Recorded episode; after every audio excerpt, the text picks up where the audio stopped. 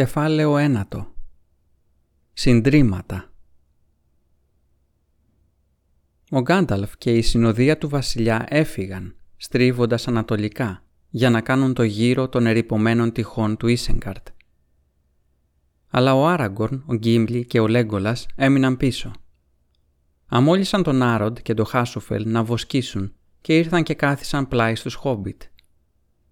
«Λοιπόν, λοιπόν, το κυνήγι τελείωσε και να που τέλος ξανανταμώνουμε, εκεί που κανείς από εμά δεν φαντάστηκε πως θα βρεθούμε», είπε ο Άραγκον. «Και τώρα που οι μεγάλοι πήγαν να κουβεντιάσουν τις υψηλές υποθέσεις τους», είπε ο Λέγκολας, «ίσως οι κυνηγοί να μπορέσουν να πάρουν απάντηση στα δικά τους μικρά ενίγματα». Ακολουθήσαμε τα ίχνη σας ως το δάσος, αλλά υπάρχουν ακόμα πολλά πράγματα που θα ήθελα να ξεκαθαρίσω. «Και υπάρχουν άλλα τόσα που θέλουμε κι εμείς να μάθουμε για σας», είπε ο Μέρι. «Μάθαμε κάτι λίγα από το δεντρογέννη, το γεροέντ, αλλά όχι αρκετά». «Όλα με τη σειρά», είπε ο Λέγκολας.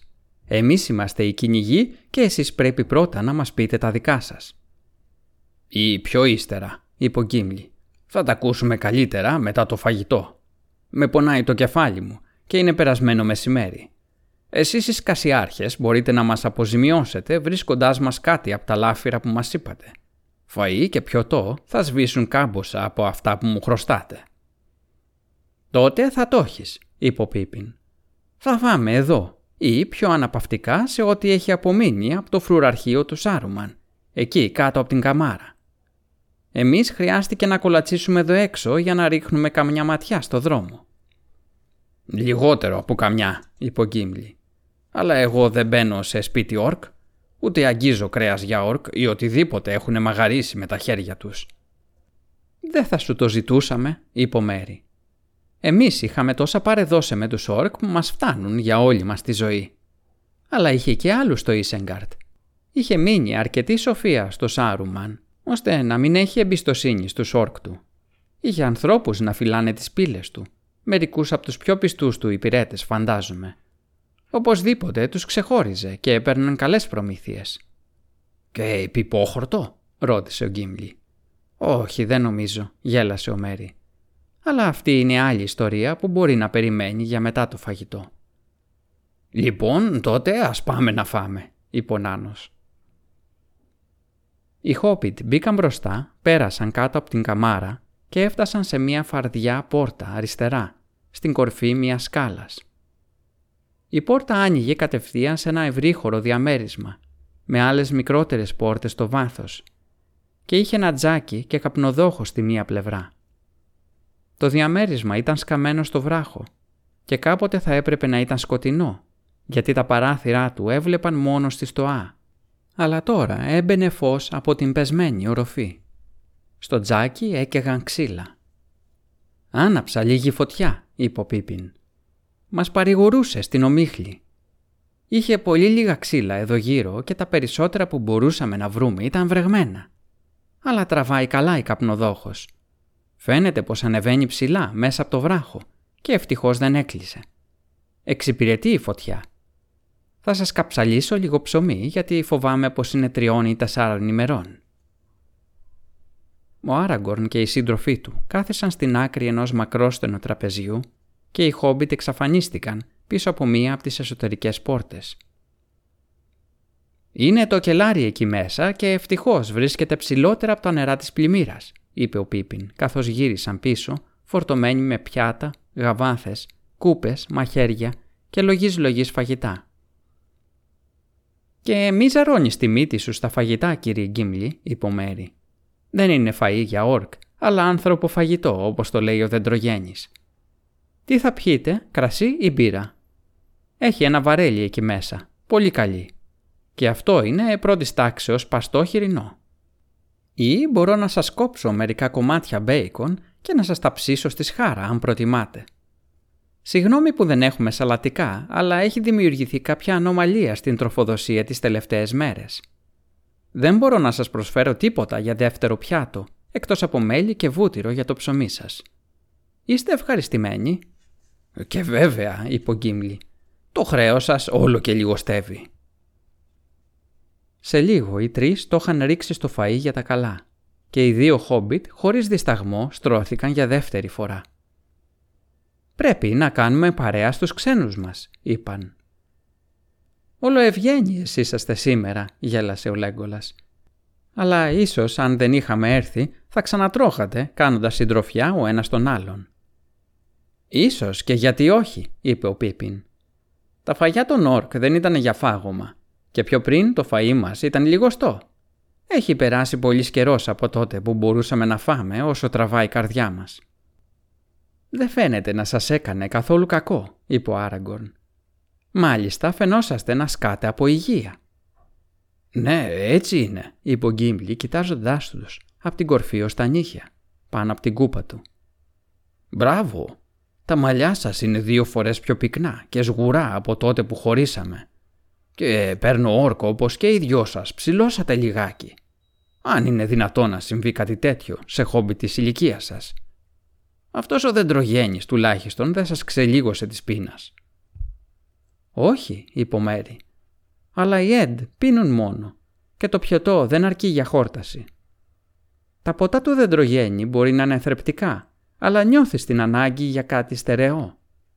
Ακόμα και το λέμπας είναι καλύτερο από το τίποτα. Δηλαδή ήπιατε από τα νερά των Εντ, έτσι, είπε ο Λέγκολας. Α, τότε νομίζω πως σχεδόν σίγουρα τα μάτια του Γκίμλι δεν τον ξεγελούν. Λέγονται παράξενα τραγούδια για τα ποτά του Φάγκορν. Πολλές παράξενες ιστορίες έχουν υποθεί για εκείνη τη χώρα, είπε ο Άραγκον. Δεν έχω πάει εκεί ποτέ. Ελάτε πείτε μου περισσότερα για αυτήν, για τους Εντ. Η Εντ, είπε ο Πίπιν. Η Εντ είναι... Να, η Εντ πρώτα-πρώτα είναι αλλιώτικη. Όμως τα μάτια τους τώρα. Τα μάτια τους είναι πολύ αλόκοτα. Προσπάθησε να πει μερικές κομπιαστές λέξεις και σώπασε. «Όχ, ε, να», συνέχισε. «Είδατε κιόλας μερικούς από μακριά. Αυτοί τουλάχιστον σας είχαν δει και ειδοποίησαν πως βρίσκεστε στο δρόμο και θα δείτε και πολλούς άλλους ακόμα, φαντάζομαι, πριν φύγετε από εδώ. Πρέπει να σχηματίσετε δική σας γνώμη». «Ελάτε, ελάτε», είπε ο Γκίμλι. Αρχίζουμε την ιστορία από τη μέση. Εγώ τι θέλω με τη σωστή σειρά, αρχίζοντας από εκείνη την παράξενη μέρα που η συντροφιά μας διαλύθηκε. «Θα την ακούσεις, αν έχουμε ώρα», είπε ο Μέρη.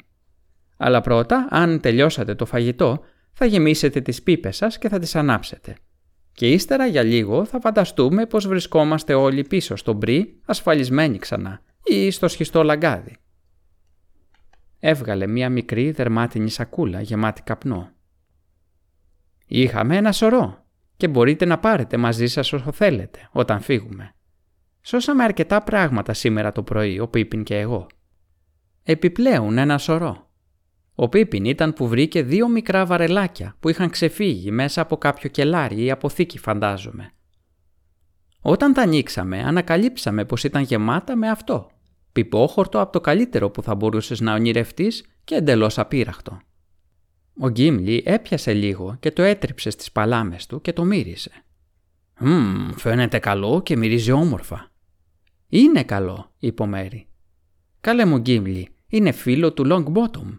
Πάνω στα βαρέλια έχει τη σφραγίδα του Hornblower για να τη βλέπει όλος ο κόσμος. Δεν μπορώ να φανταστώ πώς έφτασε ως εδώ». Φαντάζομαι για προσωπική χρήση του Σάρουμαν. Δεν ήξερα πως έφτασνε τόσο μακριά. Τώρα όμως μας ήρθε κουτί, έτσι. «Θα μας ερχόταν», είπε ο Γκίμλι, «αν είχα πίπα. Κρίμα, τη δική μου την έχασα στη Μόρια ή και πιο πριν. Δεν βρήκατε καμία πίπα σε όλα σας τα λάφυρα».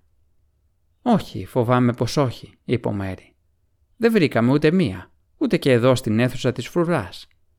Αυτήν την πολυτέλεια την φύλαγε ο Σάρωμαν για τον εαυτό του φαίνεται. Και δεν νομίζω πως θα βγει τίποτα αν πάμε να χτυπήσουμε τις πόρτες του Όρθανγκ και γυρέψουμε μία πίπα.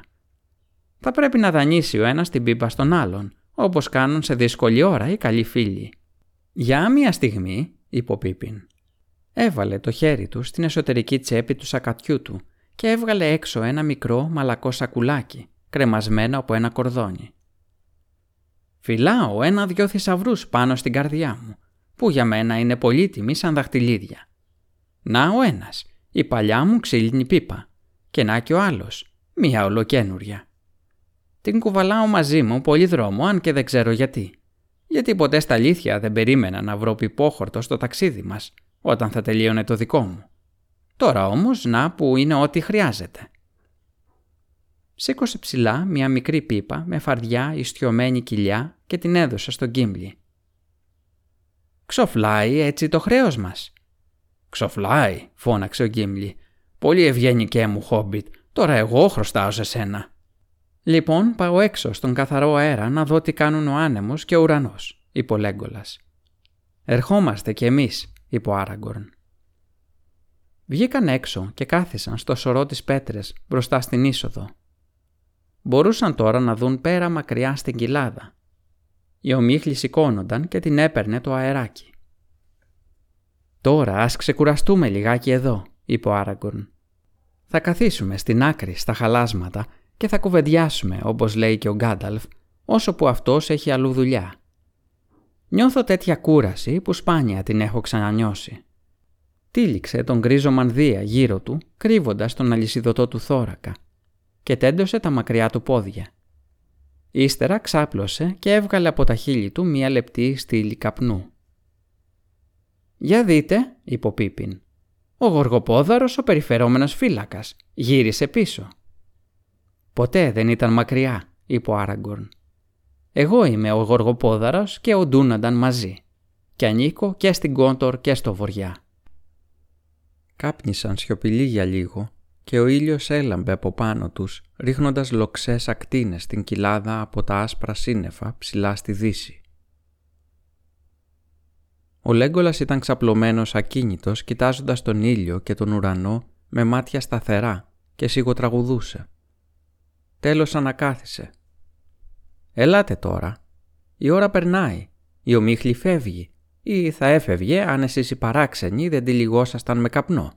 Τι θα γίνει με την ιστορία» Λοιπόν, η ιστορία μου αρχίζει όταν ξύπνησα στα σκοτεινά και βρέθηκα δεμένος σε ένα καταβλισμό όρκ, είπε ο Πίπιν. Για να δω, τι μέρα είναι σήμερα. 5 Μαρτίου, σύμφωνα με το μέτρημα του Σάιρ, είπε ο Άραγκορν. Ο Πίπιν υπολόγισε στα δάχτυλά του. Μόνο πριν εννέα ημέρες. Φαίνεται σαν χρόνος από τότε που μας πιάσανε. Λοιπόν, αν και τα μισά από όσα έγιναν έμοιαζαν με κακό όνειρο, Υπολογίζω πως ακολούθησαν τρεις φοβερές μέρες. Ο Μέρι θα με διορθώνει αν ξεχνώ τίποτα σπουδαίο. Δεν θα μπω σε λεπτομέρειες. Τα μαστίγια, τη βρωμιά και τη δυσοδεία και τα σχετικά. Δεν αντέχω να τα ξαναθυμάμαι. Και με αυτά τα λόγια άρχισε την εξιστόρηση της τελευταίας μάχης του Μπόρομιρ και την πορεία των Όρκ από το Έμιν Μιούιλ ως το δάσος.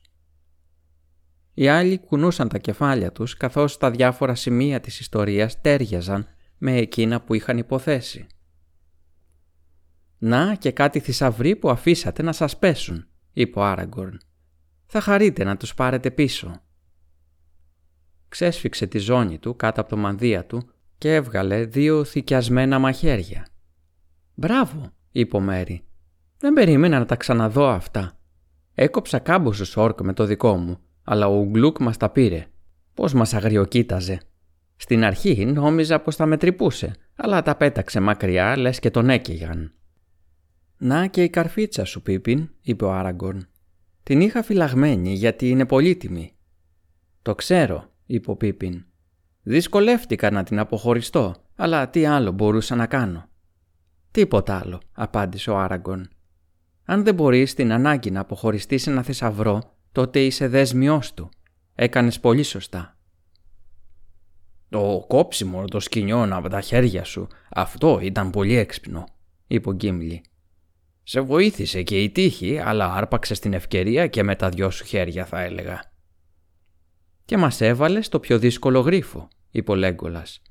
Εγώ αναρωτιόμουν, μήπως είχατε βγάλει φτερά; Δυστυχώς όχι, είπε ο Πίπιν αλλά δεν ξέρατε για τον Γκρίσνακ. Ανατρίχιασε και δεν είπε τίποτα άλλο, αφήνοντας το Μέρι να πει για εκείνες τις φοβερές τελευταίες στιγμές. Για τα ψαχουλευτά χέρια, την καυτή ανάσα και την τρομερή δύναμη των μαλλιαρών χεριών του Γκρίσνακ. Όλα αυτά για τους Όρκ, του Μπαραντούρ, του Λουκμπούρτς όπως το λένε, με βάζουν σε ανησυχία, είπε ο Άραγκορν. Ο μαύρος άρχοντας ήξερε κιόλας πολλά, το ίδιο και οι υπηρέτες του. Και είναι φανερό πως ο Γκρίσνακ έστειλε κάποιο μήνυμα στην άλλη μεριά του ποταμού, ύστερα από τον καυγά. Το κόκκινο μάτι θα κοιτάζει κατά το Ίσεγκαρντ, αλλά ο Σάρουμαν οπωσδήποτε έχει σκάψει μόνος του το λάκκο του. «Ναι, όποια πλευρά κι αν νικήσει, οι προοπτικές του είναι μαύρες και άραχλες», είπε ο Μέρη. Τα πράγματα άρχισαν να πηγαίνουν άσχημα για αυτόν από τη στιγμή που οι όρκ του πάτησαν στο Ρόαν. «Τον είδαμε μια ματιά το γεροπαλιάνθρωπο ή έτσι αφήνει να εννοηθεί ο Γκάταλφ», είπε ο Γκίμλι. «Στην άκρη του δάσους». «Πότε» ρώτησε ο Πίπιν. «Πριν πέντε νύχτες», είπε ο Άραγκορν. «Για να δω», είπε ο Μέρη. «Πριν πέντε νύχτες. Τώρα φτάνουμε στο μέρος της ιστορίας που δεν το ξέρετε καθόλου.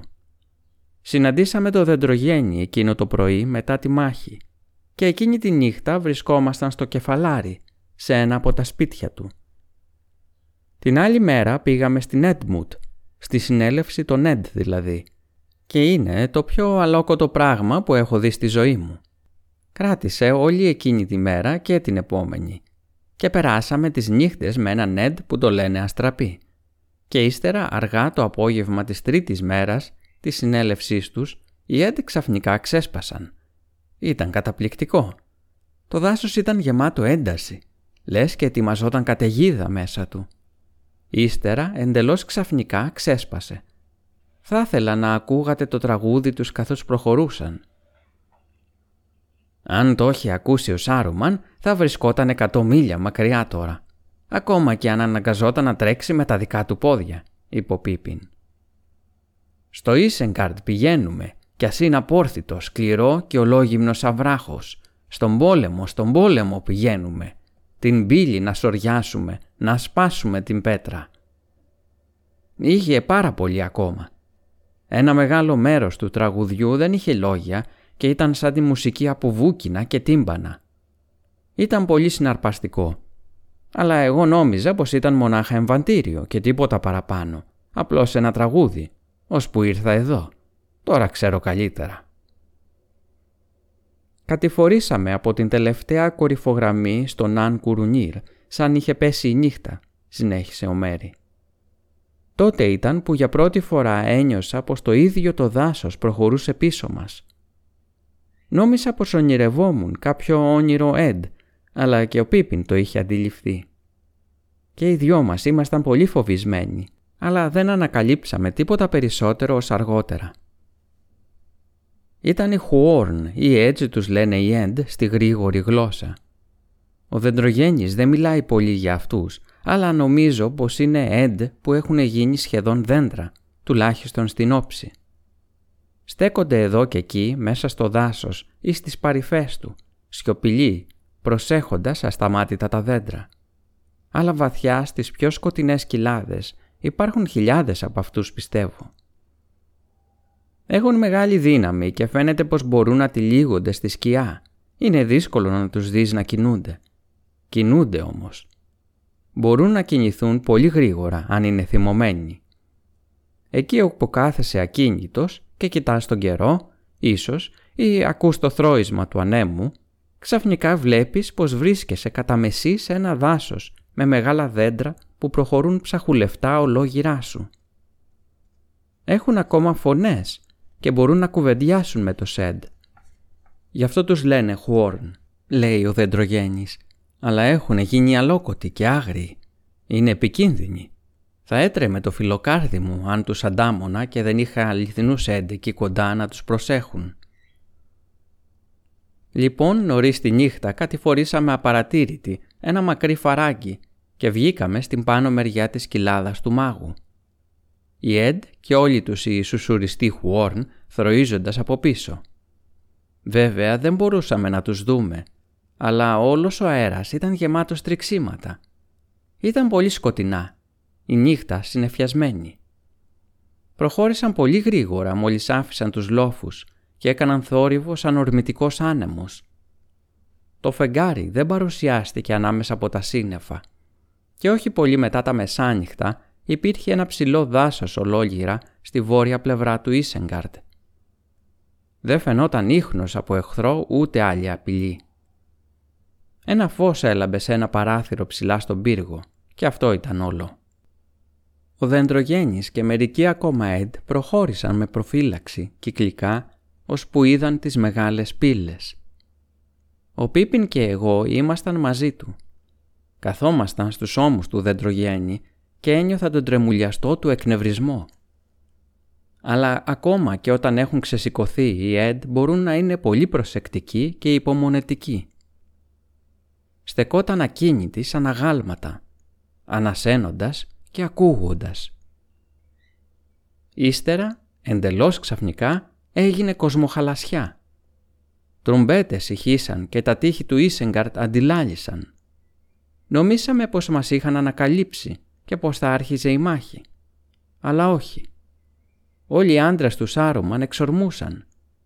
Δεν ξέρω και πολλά για αυτόν εδώ τον πόλεμο ή για τους καβαλάριδες του Ρόαν, αλλά ο Σάρουμαν φαινόταν πως κόπευε να αποτελειώσει το βασιλιά και όλους τους άντρες με ένα τελειωτικό χτύπημα. Άδειασε το Ίσενκαρτ. Είδαμε τον εχθρό να φεύγει, ατελείωτες σειρές όρκ και λόχοι καβάλασε μεγάλους λύκους. Είχε ακόμα και τάγματα ανθρώπων. Πολλοί από αυτούς κρατούσαν δαδιά και στο φως τους μπορούσαν να διακρίνουν τα πρόσωπά τους. Οι περισσότεροι από αυτούς ήταν κανονικοί άντρες, μάλλον ψηλοί και μελαχρινοί, αγριοποί, αλλά όχι ιδιαίτερα απέσιοι στην όψη. Αλλά ήταν και μερικοί άλλοι που ήταν φοβεροί. Ψηλοί σαν άνθρωποι, αλλά με καλικατζωροπρόσωπα, κυτρινιάρικα, κοροϊδευτικά, αλήθωρα.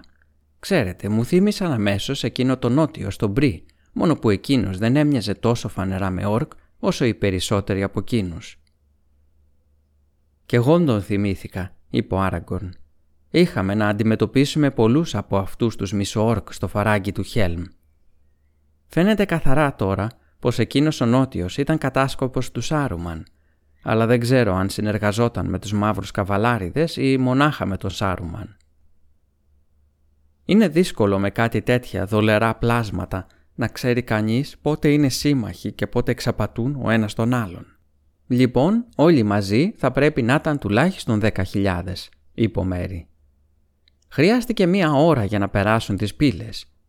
Μερικοί κατηφόρησαν τη λεωφόρο για τα περάσματα και μερικοί έστριψαν και τράβηξαν ανατολικά. Είχαν κατασκευάσει μία γέφυρα εκεί κάτω, περίπου ένα μίλι μακριά, εκεί όπου ο ποταμός ήταν πολύ βαθύς. Θα μπορούσατε τώρα να τη δείτε αν σηκωνόσασταν όρθιοι. Όλοι τους τραγουδούσαν με στριγγές φωνές και γελούσαν δημιουργώντας φρικτό πανδαιμόνιο. Εγώ σκέφτηκα πως τα πράγματα σκουραίνουν πολύ για το Ρόαν. Αλλά ο Δεντονογέννης δεν κουνήθηκε. Είπε «Απόψε η δουλειά μου είναι στο Ίσεγκαρντ, με πέτρες και με βράχια». Αλλά αν και δεν μπορούσα να δω τι γινόταν μέσα στο σκοτάδι, νομίζω πως οι Χουόρν άρχισαν να κινούνται κατά τα νότια μόλις ξανά κλείσαν οι πύλες. Αυτοί είχαν λογαριασμούς με τους όρκ νομίζω. Το πρωί βρισκόταν κιόλας μακριά κάτω στην κοιλάδα ή τουλάχιστον είχε μία διαπέραστη σκιά εκεί. Μόλις έδιωξε όλο του το στρατό ο Σάρουμαν, ήρθε η σειρά μας. Ο δεντρογέννης μας άφησε κάτω, πήγε στις πύλες και άρχισε να τις βροντοκοπάει και να ζητάει το Σάρουμαν. Καμία απάντηση εκτός βέβαια από βέλη και πέτρες από τα τείχη. Αλλά ενάντια στους Σεντ τα βέλη δεν κάνουν τίποτα. Βέβαια τους τραυματίζουν και τους εξαγριώνουν, σαν τα τσιμπήματα μίγας. Αλλά ένα Σεντ μπορεί να είναι καρφωμένος από βέλη όρκ σαν μαξιλαράκι για καρφίτσες και να μην έχει πάθει σοβαρή ζημιά. Γιατί δεν μπορείς να τους δηλητηριάσεις και το δέρμα τους φαίνεται πως είναι πολύ χοντρό πιο σκληρό από φλούδα δέντρου. Μόνο πολύ δυνατή τσεκουριά μπορεί να τους τραυματίσει σοβαρά. Δεν αγαπούν τα τσεκούρια. Αλλά και πάλι θα χρειαστούν πολύ με τσεκούρια για έναν έντ. Ο άνθρωπος που θα χτυπήσει μια φορά έναν δεν προλαβαίνει να ξαναχτυπήσει.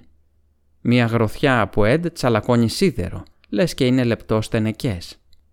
Όταν ο δεντρογέννης έφαγε μερικά βέλη, άρχισε να ανάβει να γίνεται στα σίγουρα βιαστικός, όπως θα έλεγε. Έβγαλε ένα δυνατό χουμ χουμ και καμιά ντουζίνα ακόμα Εντ πλησίασαν με μεγάλες δρασκελιές. Ένας θυμωμένος Εντ είναι φοβερός. Τα δάχτυλα των χεριών και των ποδιών τους απλώς ακινητοποιούνται σφίγγοντας το βράχο και τον κουματιάζουν σαν κόρα από ψωμί. Έμοιαζες σαν να βλέπατε τη δουλειά που κάνουν μεγάλες ρίζες δέντρων σε εκατό χρόνια να γίνεται σε λίγα λεπτά.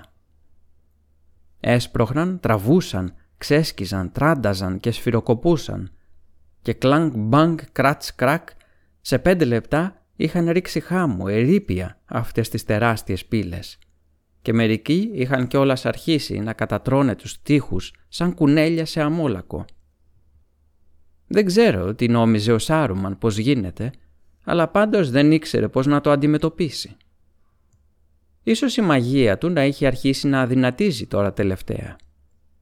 Αλλά οπωσδήποτε δεν του βαστάει και πολύ, ούτε και έχει και πολύ θάρρος μονάχος αν το στριμώξεις, χωρίς ένα σωρό σκλάβους και μηχανές και τα τι αυτά, αν με καταλαβαίνετε.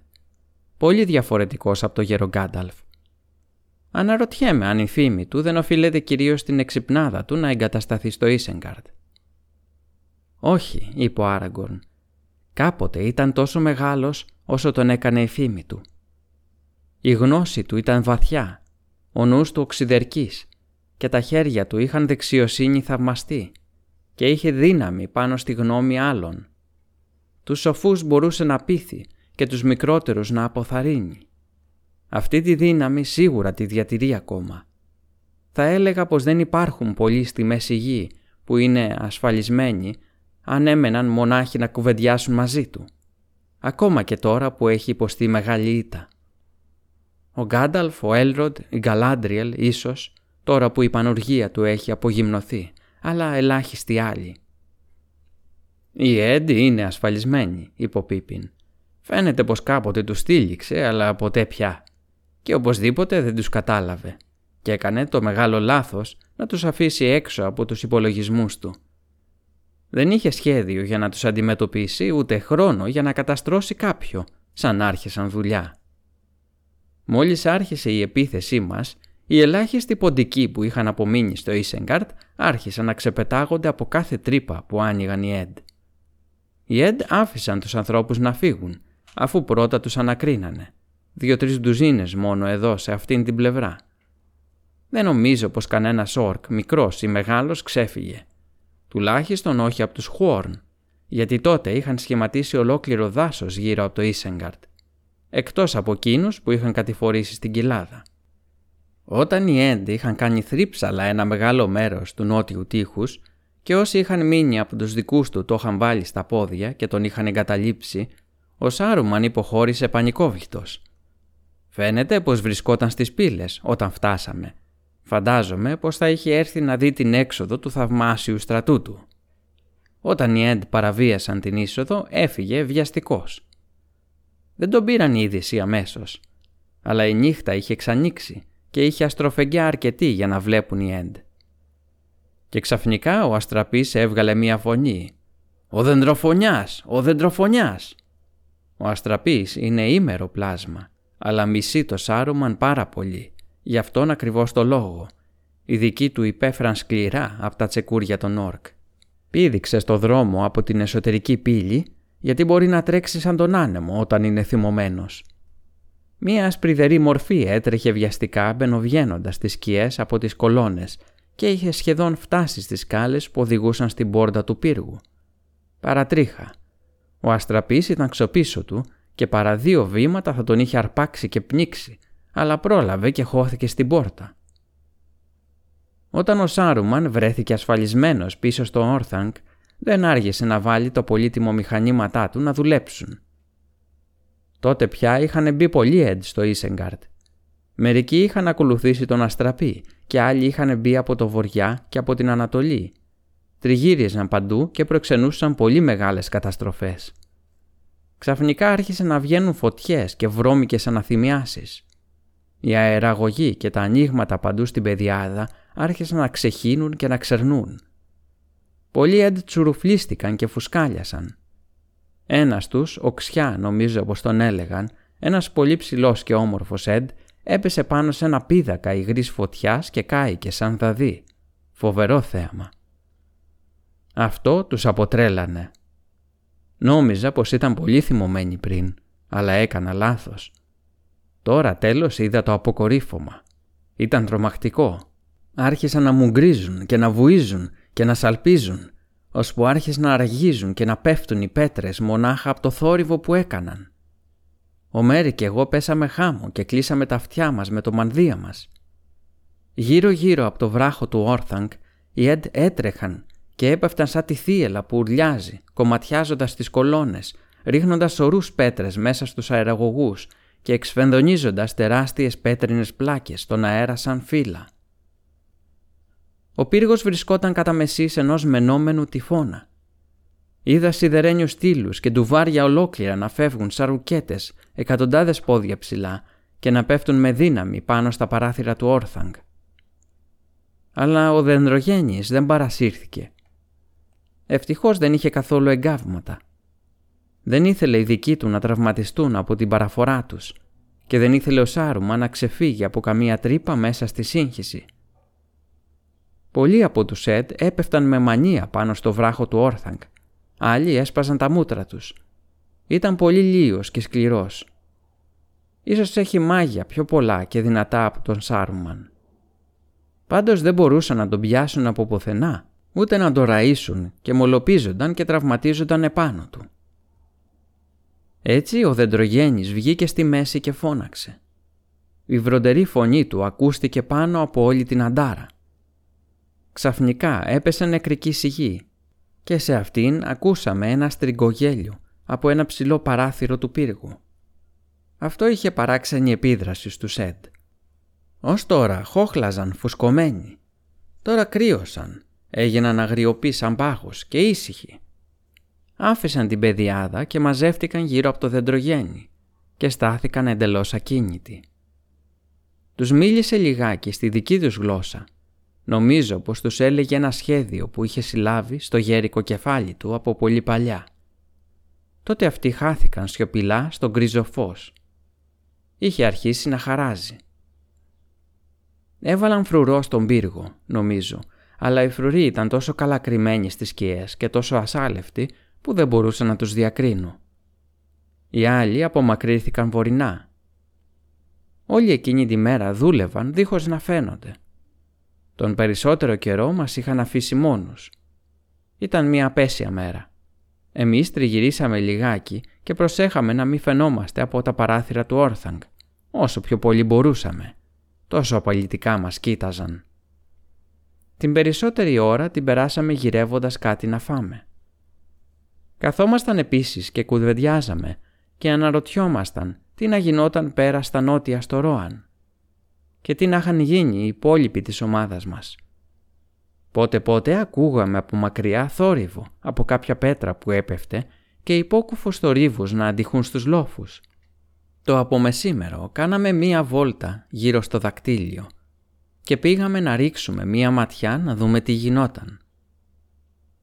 Ένα μεγάλο σκιερό δάσος χόρν ήταν στο επάνω μέρος της κοιλάδας και ένα άλλο γύρω από το βορεινό τείχος. Δεν τολμήσαμε να μπούμε μέσα. Αλλά από τα μάθη του ακουγόταν θόρυβος από κόψιμο και σκίσιμο.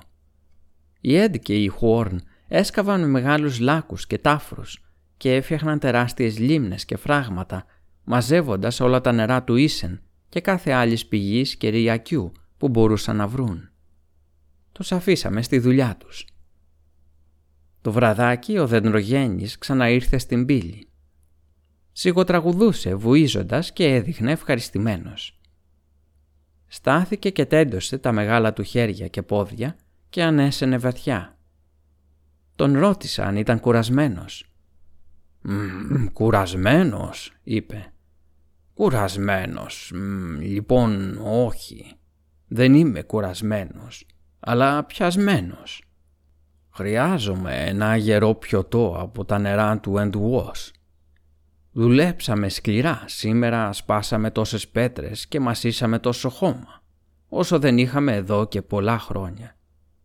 Αλλά σχεδόν τελειώσαμε. Όταν νυχτώσει, μην καθίσετε κοντά σε αυτή την πύλη ή στην παλιά στοά. Μπορεί να περάσει το νερό και για λίγο θα είναι πολύ βρώμικο, ώσπου να ξεπληθεί όλη η βρωμιά του Σάρουμαν. Τότε ο Ίσεν θα μπορέσει να τρέξει καθαρός ξανά. Άρχισε να γκρεμίζει λιγάκι ακόμα από τα τείχη, δίχως βιάση, έτσι για να διασκεδάσει. Μόλις είχαμε αρχίσει να αναρωτιόμαστε πού θα ήταν ασφαλισμένα για να πέσουμε και να κοιμηθούμε λιγάκι, έγινε το πιο καταπληκτικό απ' όλα. Ακούστηκε ένας καβαλάρης να ανηφορίζει γρήγορα το δρόμο. Ο Μέρη και εγώ λουφάξαμε και ο δεντρογέννης κρύφτηκε στις σκιές κάτω από την καμάρα. Ξαφνικά ένα μεγάλο άλογο έφτασε καλπάζοντας σαν να σημαίνει αστραπή.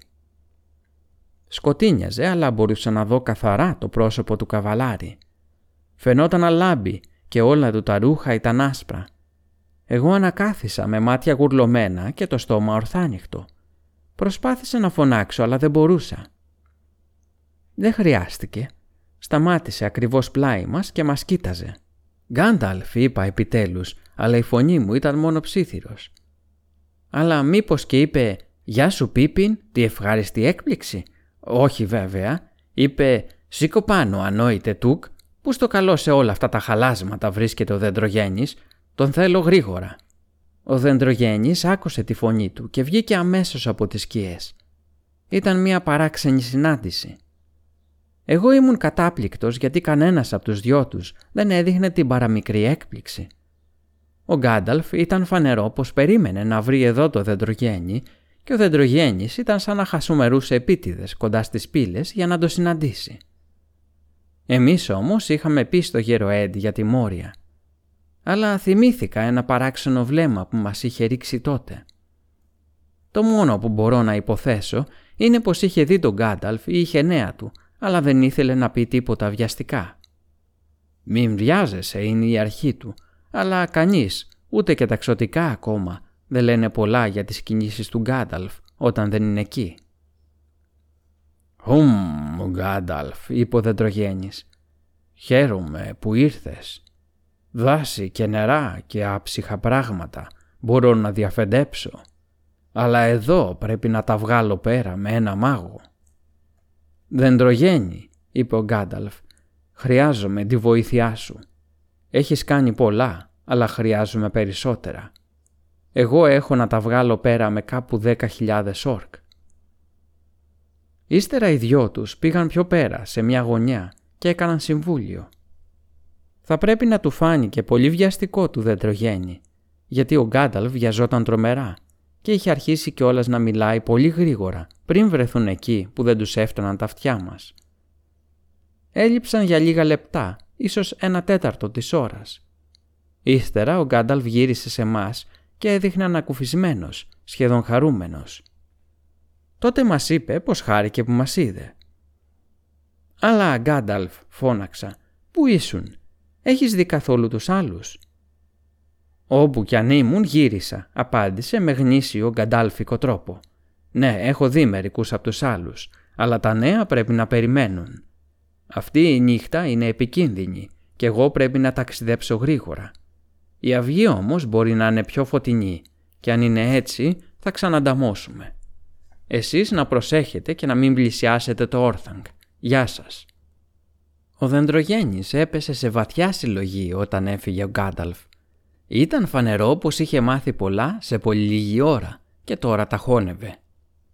Μας κοίταξε και είπε «Χμ, λοιπόν, ανακαλύπτω πως δεν είσαστε και τόσο βιαστικοί όσο νόμιζα. Είπατε πολύ λιγότερα από ό,τι θα μπορούσατε και όχι περισσότερα από όσο θα έπρεπε. Χμ, ωραία αυτά είναι νέα. Και τι νέα. Λοιπόν, τώρα ο δεντρογέννης πρέπει να πιάσει δουλειά πάλι.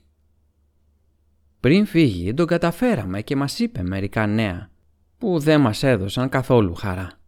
Αλλά για την ώρα σκεφτόμασταν πιο πολύ για σας τους τρεις παρά για το Φρόντο και το Σαμ ή τον καημένο τον Μπόρομιρ.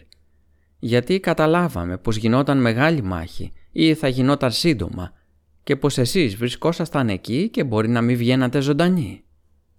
«Οι Χουόρν θα βοηθήσουν», είπε ο δεντρογέννης.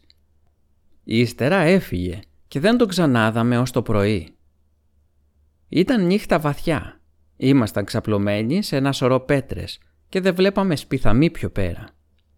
Ομίχλοι και σκιές σκέπαζαν τα πάντα, σαν μία μεγάλη κουβέρτα ολόγυρά μας.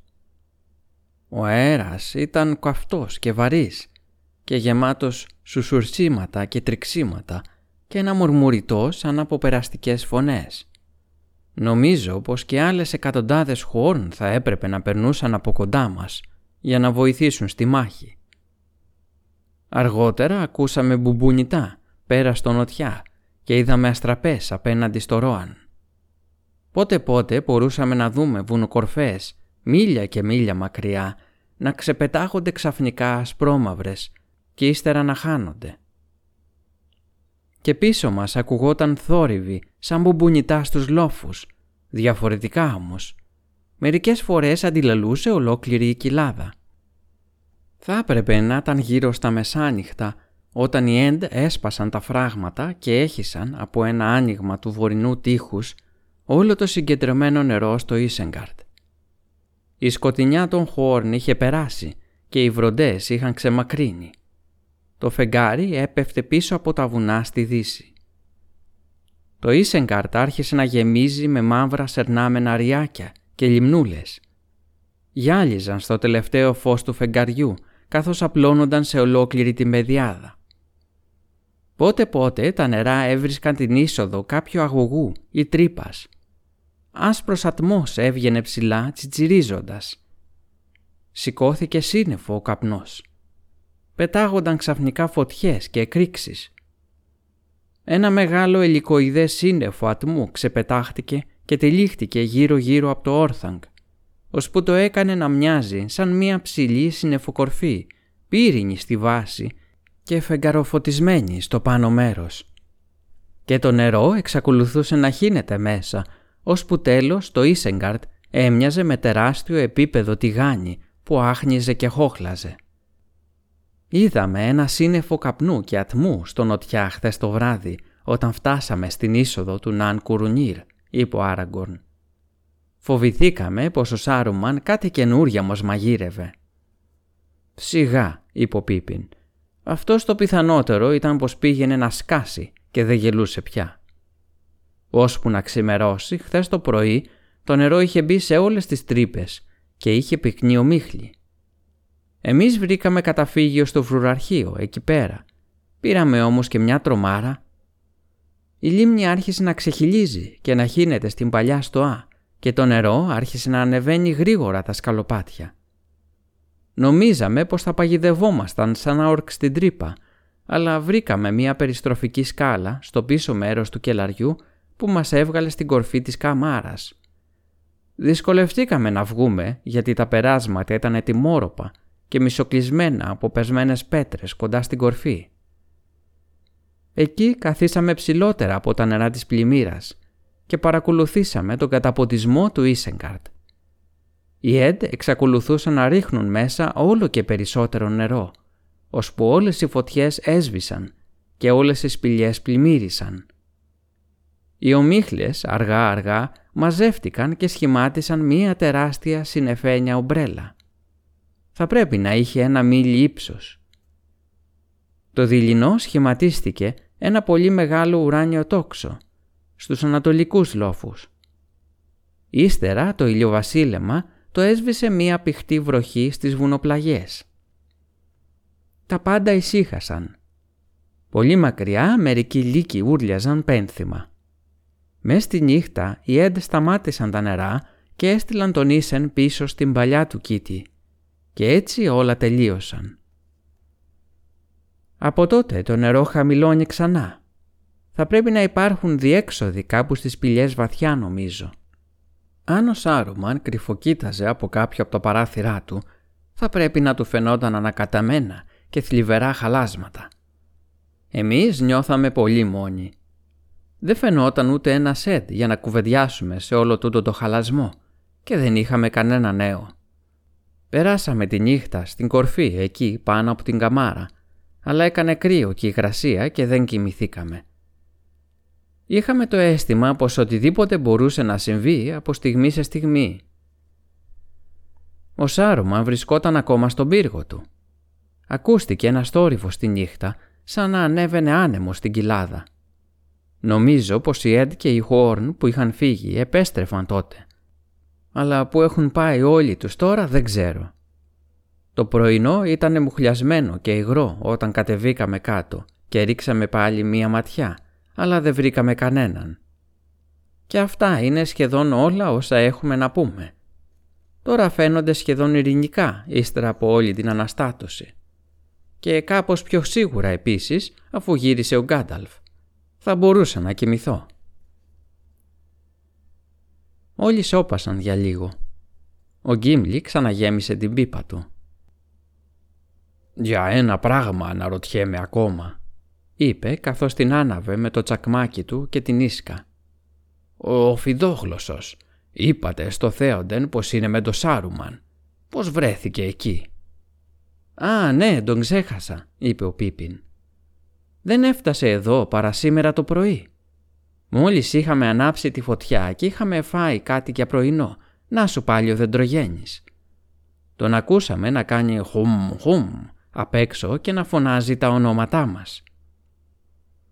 «Πέρασα μια βόλτα να δω πώς τα πάτε, νεαροί μου, και να σας φέρω νέα. Οι Χουόρν γύρισαν πίσω Όλα είναι εντάξει. Ναι, πάρα πολύ εντάξει. Γέλασε και χτύπησε τα πόδια του με τις παλάμες. Δεν έχει πια όρκ στο Ίσεγκαρτ, ούτε τσεκούρια. Και από το νοτιά θα μας έρθει κόσμος πριν προχωρήσει πολλή ημέρα. Κάποιοι που θα χαρείτε να τους δείτε. Δεν είχε καλά καλά τελειώσει και ακούσαμε ποδοβολητά στο δρόμο. Ορμήσαμε έξω στις πύλες και εγώ στάθηκα και αγνάντευα, μισοπεριμένοντας να δω το γοργοπόδαρο και τον Γκάνταλφ να καταφτάνουν επί κεφαλής στρατού. Αλλά μέσα από τις ομίχλες φάνηκε ένας καβαλάρης πάνω σε ένα γέρικο κουρασμένο άλογο. Και αυτός ο ίδιος έμοιαζε κάπως με αλόκοτο και διαστραμμένο πλάσμα. Δεν είχε έρθει κανείς άλλος. Όταν βγήκε από την ομίχλη και είδε ξαφνικά όλο το χαλασμό και τα ερήπια μπροστά του, στάθηκε με το στόμα ορθάνυχτο και η όψη του πρασίνησε. Ήταν τόσο σαστισμένος που δεν φάνηκε να μας πρόσεξε στην αρχή. Όταν μας είδε έβγαλε μία φωνή και προσπάθησε να στρίψει το άλογο και να φύγει. Αλλά ο δεντρογέννης έκανε τρεις δρασκελιές, άπλωσε το μακρύ του χέρι και τον έβγαλε από τη σέλα. Το άλογο του το έβαλε στα πόδια από τον δρόμο και αυτός χαμοκυλίστηκε δουλικά. Έλεγε πως ήταν ο Γκρίμα, ο φίλος και σύμβουλος του βασιλιά και πως είχε έρθει με σπουδαία μηνύματα από το Θέονταν για το Σάρουμαν. Κανείς άλλος δεν τολμούσε να ταξιδέψει στον κάμπο έτσι που ήταν γεμάτος βρωμερούς σόρκ, έλεγε. Και γι' αυτό έστειλαν εμένα. Και έκανα αυτό το επικίνδυνο ταξίδι και είμαι πεινασμένος και κουρασμένος και αναγκάστηκα να λοξοδρομήσω στα βοριά γιατί με κυνηγούσαν λύκοι. Πήρε το μάτι μου τις λοξές ματιές που έριχνε στο δεντρογέννη και είπα μέσα μου ψεύτη. Ο δεντρογέννης τον κοίταξε με τον αργό και αβίαστο τρόπο του αρκετά λεπτά, ώσπου ο άθλιος τριφογύριζε σαν το σκουλίκι χάμου. Ύστερα τέλος είπε «Χουμ, χουμ, «Σε περίμενα, κύριε Φιδόγλωσε». Ο άνθρωπος άχτηκε σαν άκουσε εκείνο το όνομα. «Σε πρόλαβε ο Γκάνταλφ. Έτσι ξέρω τόσα για σένα όσα χρειάζομαι και ξέρω τι να σε κάνω». «Να βάλω όλα τα ποντίκια στην ίδια φάκα», είπε ο Γκάνταλφ και αυτό θα κάνω. Τώρα εγώ είμαι αφέντης του Ίσεγκαρντ αλλά ο Σάρουμαν είναι κλεισμένος στον πύργο του και εσύ μπορείς να πας εκεί να του δώσεις όσα μηνύματα θέλεις. «Άσε με, άσε με», είπε ο Φιδόγλωσσος. «Τον ξέρω το δρόμο». «Τον ήξερε το δρόμο, δεν αμφιβάλλω», είπε ο Δεντρογένης. «Αλλά η κατάσταση εδώ έχει κάπως αλλάξει. Πήγαινε να δεις». Άφησε το Φιδόγλωσσο και αυτός πέρασε κουτσένοντας την καμάρα με μας από πίσω, ώσπου βρέθηκε μέσα στο δακτύλιο και μπορούσε να δει όλη την πλημμύρα ανάμεσα σε αυτόν και στο Όρθανγκ. Τότε γύρισε σε μας. «Αφήστε με να φύγω», κλαψούρισε. «Αφήστε με να φύγω. Τα μηνύματά μου είναι άχρηστα τώρα». «Και βέβαια είναι», είπε ο δεντρογέννης. «Αλλά σου μένουν δύο να διαλέξεις. Ή να μείνεις μαζί μου ώσπου ο Γκάνταλφ και ο αφέτης σου να φτάσουν ή να περάσεις στο νερό. Τι προτιμάς». Ο άνθρωπος ανατρίχεσε όταν άκουσε να αναφέρουν τον αφέντη του και έβαλε το ένα πόδι στο νερό, αλλά τραβήχτηκε πίσω. «Δεν ξέρω, κολύπη», είπε. «Το νερό δεν είναι βαθύ», είπε ο Δεντρογέννης. «Είναι βρώμικο, αλλά αυτό δεν θα σε βλάψει, κύριε Φιδόγλωσε. Εμπρός, μέσα». Και έτσι ο άθλιος μπήκε παραπατώντας τα νερά. Του έφτασαν σχεδόν ως το λαιμό και ύστερα ξεμάκρινε και δεν μπορούσα να το δω. Την τελευταία φορά που τον είδα ήταν κολλημένο σε ένα παλιό βαρέλο ή κάποιο κομμάτι ξύλο, αλλά ο δεντρογέννης είχε μπει στο νερό πίσω του και τον παρακολουθούσε. «Λοιπόν, μπήκε μέσα», είπε όταν γύρισε. «Τον είδα να σέρνεται στις σκάλες σαν βρεγμένος ποντικός. Είναι ακόμα κάποιος μέσα στον πύργο. Ένα χέρι βγήκε και τον τράβηξε μέσα. Και έτσι τώρα είναι μέσα και ελπίζω το καλωσόρισμα να ήταν όπως του αρέσει. Τώρα πρέπει να πάω να ξεπληθώ από τη γλίτσα. Θα βρίσκομαι πέρα στη βορεινή πλευρά αν θελήσει κάποιος να με δει. Δεν έχει καθαρό νερό εδώ κάτω για να πιούν ή να πληθούν έντ. Γι' αυτό θα παρακαλέσω τους δυο σας να φυλάξετε στην πύλη για αυτούς που έρχονται. Και το νου σας, γιατί θα είναι ο άρχοντας των λιβαδιών του Ρόαν. Πρέπει να τον καλωσορίσετε όσο πιο καλά μπορείτε. Οι άντρες του έδωσαν μεγάλη μάχη με τους Όρκ. Μπορεί και να ξέρετε το σωστότερο τρόπο να υποδεχτείτε με ανθρώπινες φιλοφροντίσεις έναν τέτοιον άρχοντα καλύτερα από τους Σέντ. Στη διάρκεια της ζωής μου έχουν αλλάξει πολλοί άρχοντες στα πράσινα λιβάδια και ποτέ μου δεν έμαθα τη γλώσσα τους ή τα ονόματά τους.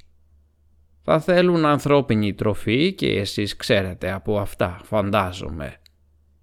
Γι' αυτό βρείτε ό,τι νομίζετε πως είναι τροφή κατάλληλη για ένα βασιλιά, αν μπορείτε. Και αυτό είναι το τέλος της ιστορίας. Αν και θα ήθελα να ξέρω ποιος είναι αυτός ο φιδόγλωσσος. Ήταν στα αλήθεια σύμβουλος του βασιλιά; Ναι, ήταν, είπε ο Άραγκορν. Και ήταν ακόμα ο υπηρέτης και ο κατάσκοπος του Σάρουμαν στο Ρόαν. Η μοίρα δεν του φέρθηκε καλύτερα από ό,τι άξιζε. Το θέαμα της καταστροφής όλων αυτών που τα νόμιζε δυνατά και θαυμαστά θα πρέπει να του ήταν σχεδόν αρκετή τιμωρία. Αλλά φοβάμαι πως τον περιμένουν χειρότερα. Ναι, δεν φαντάζομαι πως ο δεντρογέννης τον έστειλε στον Όρθανκ από την καλή του την καρδιά, είπε ο Μέρι. Έδειχνε μάλλον άγριος και ευχαριστημένος με όλη την υπόθεση και γελούσε κάτω από τα μουστάκια του όταν έφυγε για να κάνει το μπάνιο του και να πιει το ποτό του. Ύστερα είχαμε πολλή δουλειά, ψάχνοντας τα ναυάγια και ανασκαλεύοντας εδώ και εκεί. Βρήκαμε δύο-τρεις αποθήκες σε διαφορετικά σημεία, εδώ κοντά, ψηλότερα από τη στάθμη του νερού της πλημμύρας. Αλλά ο Δεντρογέννης έστειλε μερικούς σέντ και πήραν ένα σωρό πράγματα. «Θέλουμε ανθρώπινη τροφή για 25», είπαν οι Εντ. Έτσι βλέπετε πως κάποιος είχε μετρήσει προσεκτικά την ομάδα σας πριν φτάσετε. Εσάς τους τρεις είναι φανερό πως υπολόγιζαν πως θα πάτε με τους επισήμους. Αλλά δεν θα είχατε περάσει καλύτερα. Κρατήσαμε από όλα όσα στείλαμε, σας το υπόσχομαι. Και καλύτερα γιατί δεν στείλαμε πιωτό. «Τι θα γίνει για πιωτό» είπα στους Εντ. «Έχει νερό του Ίσεν» είπαν. «Και αυτό είναι αρκετά καλό και για τους Εντ και για τους ανθρώπους».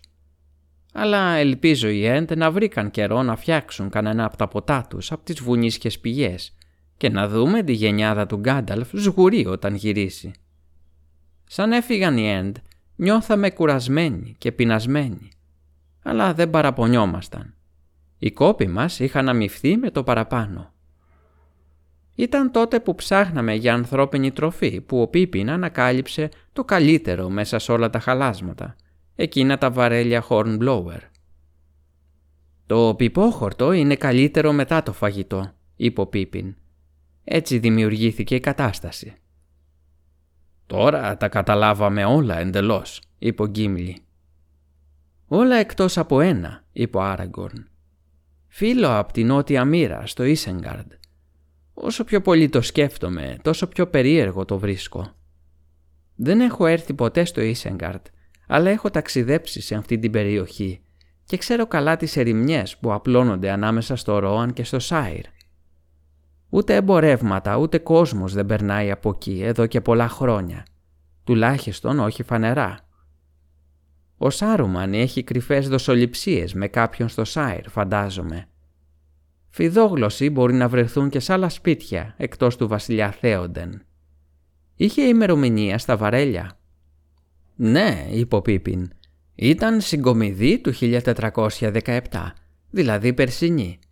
Ή μάλλον όχι, προπέρσινη φυσικά τώρα. Καλή χρονιά.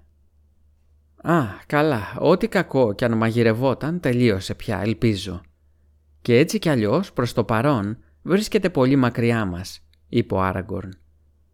Όμως νομίζω πως θα το αναφέρω στον Γκάνταλφ, παρόλο που φαίνεται ανάξιο λόγου ανάμεσα σε όλες αυτές τις μεγάλες υποθέσεις.